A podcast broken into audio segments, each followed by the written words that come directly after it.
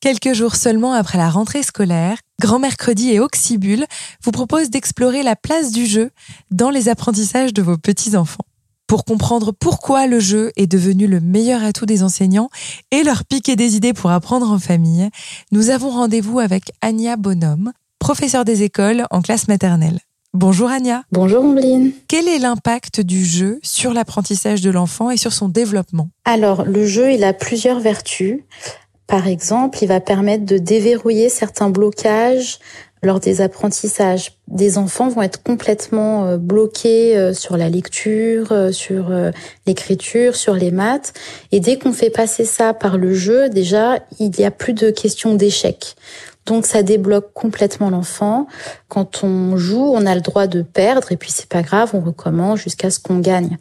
Et donc un enfant, il va être beaucoup plus à l'aise quand on parle d'un jeu que quand on parle d'une évaluation euh, formelle.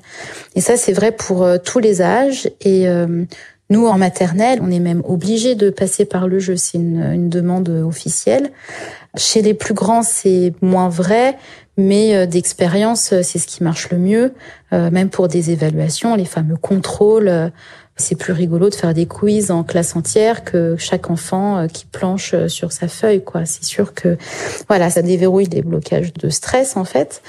Et puis effectivement, du coup, ça renforce la confiance en soi, ça renforce bah, l'autonomie, ça apprend aussi à respecter bah, des règles du jeu, des règles de vivre ensemble. Il n'y a pas de mauvais impact euh, avec le jeu.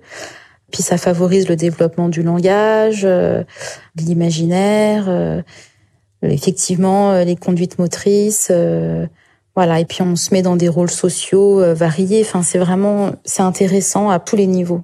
Est-ce que vous encouragez les familles à utiliser le jeu à la maison pour prolonger les apprentissages scolaires? Moi, j'ai plutôt accès aux parents que j'encourage évidemment à beaucoup jouer avec leurs enfants. Malheureusement, souvent le retour qu'on me fait, c'est qu'ils n'ont pas le temps parce qu'ils ont une vie professionnelle euh, et qu'en fait, quand ils récupèrent les enfants le soir, ben c'est l'heure du bain, de la soupe et au lit alors que les grands-parents ont beaucoup plus de temps finalement et du coup sont plus posés dans le jeu, ils vont être moins dans l'application des règles strictes, ils ont voilà, ils vont être plus dans le jeu en fait, vraiment plus que dans l'apprentissage d'une règle du jeu. Et donc c'est plus intéressant pour les grands-parents qui peuvent en plus accompagner le jeu d'une sortie, euh, les amener au musée ou à la ferme. Voilà, ça peut être euh, beaucoup plus complet comme apprentissage avec les grands-parents, je pense, parce qu'ils ont plus le temps simplement.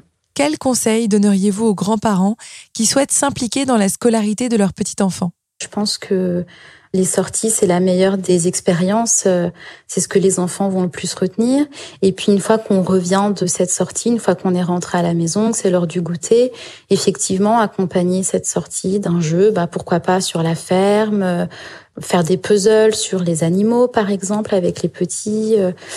Euh, si on fait une sortie en voiture, pourquoi pas faire un mille bornes en rentrant? Enfin, les grands-parents ont, le temps, pour la plupart, hein, euh, de jouer et de passer des moments vraiment agréables, parce que en fait, la plupart des enfants n'ont plus du tout le temps de faire à la maison.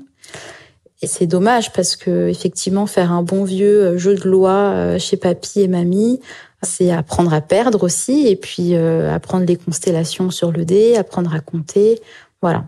Est-ce qu'il y a un jeu que vous utilisez en classe que vous recommandez pour jouer en famille avec les plus petits? Alors à l'école, on utilise beaucoup les jeux de perles en bois parce que ça favorise euh, la motricité fine.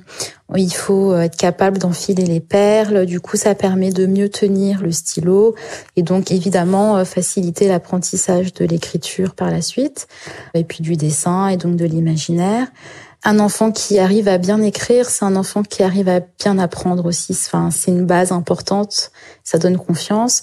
Le jeu de perles en bois et du cabule proposé par Oxybule répond parfaitement euh, à ce besoin, je pense. Merci Anya.